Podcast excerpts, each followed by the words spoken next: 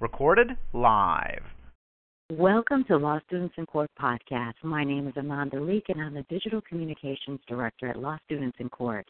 Today, I'm bringing you a great interview with one of my Georgetown alum. His name is Ben Hecht. How are you, Ben? I am great. Thank you for having me. Well, thank you for taking the time to be with us. Everybody, we're just going to jump into the conversation. Ben, can you tell our listening audience about yourself, where you're from, and the work that you're currently doing now? Sure. I uh, graduated from Georgetown in 1985 and uh, actually taught at the Law Center for 10 years, having built uh, helped to build the Harrison Institute for Public Law, um, which works among other things with multifamily low-income tenants who live in multifamily housing in the Washington area. Um, and I went on from that, uh, and now, many years later, I run a collaborative of 18 of the world's largest foundations and financial institutions who work together at the intersection of low income people, cities, and economic opportunity. And what is the name of that amazing organization? It's called Living Cities. All right. Why did you join Law Students in Court when you were at Georgetown? So I was I really wanted to uh, see what it liked see what it felt like to act like a lawyer while I was in law school. Um, and I already always had a, a bent toward housing, and I was in the uh, landlord tenant clinic uh, landlord tenant part of law students in court. Um, and I had a predilection that I wanted to work with groups of people or um, associations of tenants, which is I, what I ended up doing at Harrison. But I had a question about do I want to do individual representation or group? And I thought that the law students in court would give me a chance to really see what it lo- what it felt like to do individual representation. Wow. What type of cases did you work on? It was almost all cases where the tenants, very low income tenants from all over the city, this was in the 80s, uh, where it was kind of the beginning of the crack epidemic. And so the DC, Washington, D.C. then is very different than Washington, D.C. was very different than it is now. Um, and uh, so we were representing very low income tenants, primarily tenants of color, um, who were being sued uh, for various reasons to be uh, evicted from their homes. And so we represented them in the landlord tenant court um, to defend themselves. Oftentimes, they were withholding their rent because their conditions, the conditions they were living under, were pretty abominable. I imagine in doing some of that work that you learned some lessons as a student attorney. Can you tell us about some of those lessons? Yes, learn some incredible lessons that actually stay with you forever. Um, one of them is just the sheer balance or imbalance of power between those with resources, like the landlords, and those without that without, like the tenants, and that the court system, the judicial system, really doesn't work uh, unless you have some semblance of power between the two.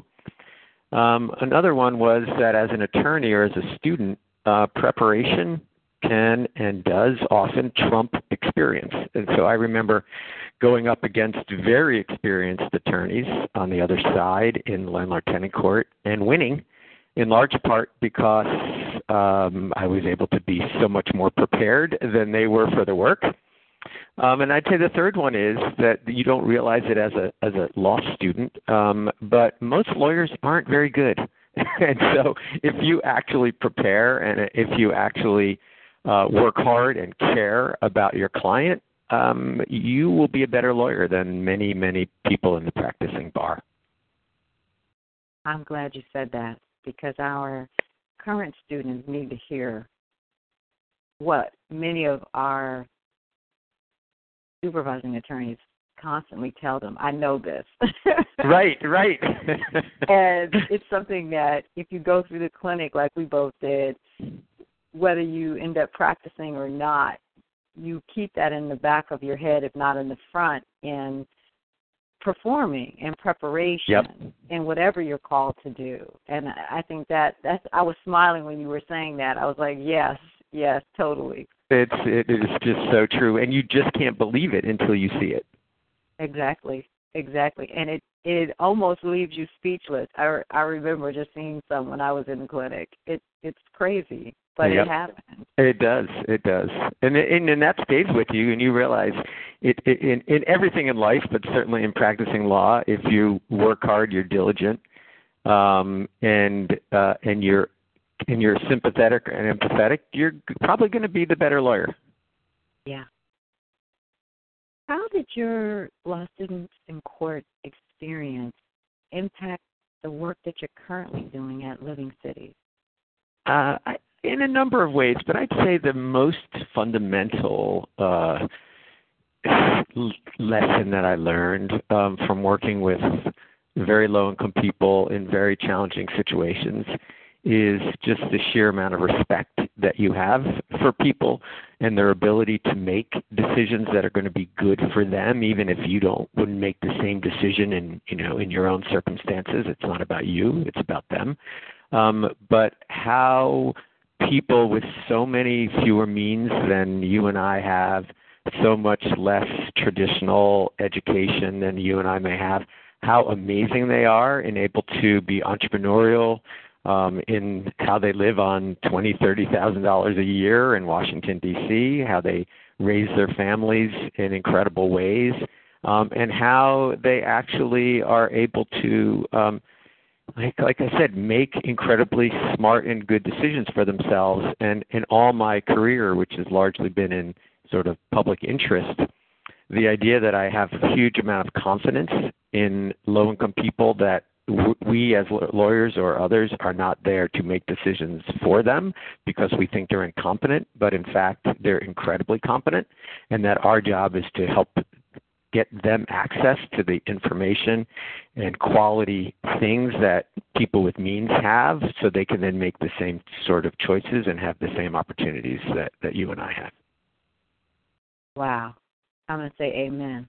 I feel like we've had the the Church of Law Students it's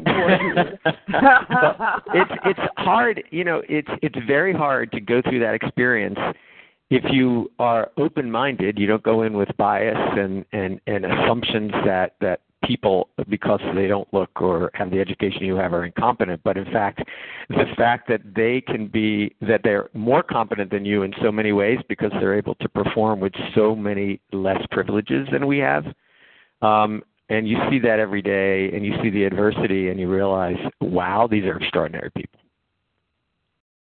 as we close out then can you tell us what does justice mean to you i think it goes to what we were just talking about which is it's it's people having an equal opportunity to succeed and to live up to their full potential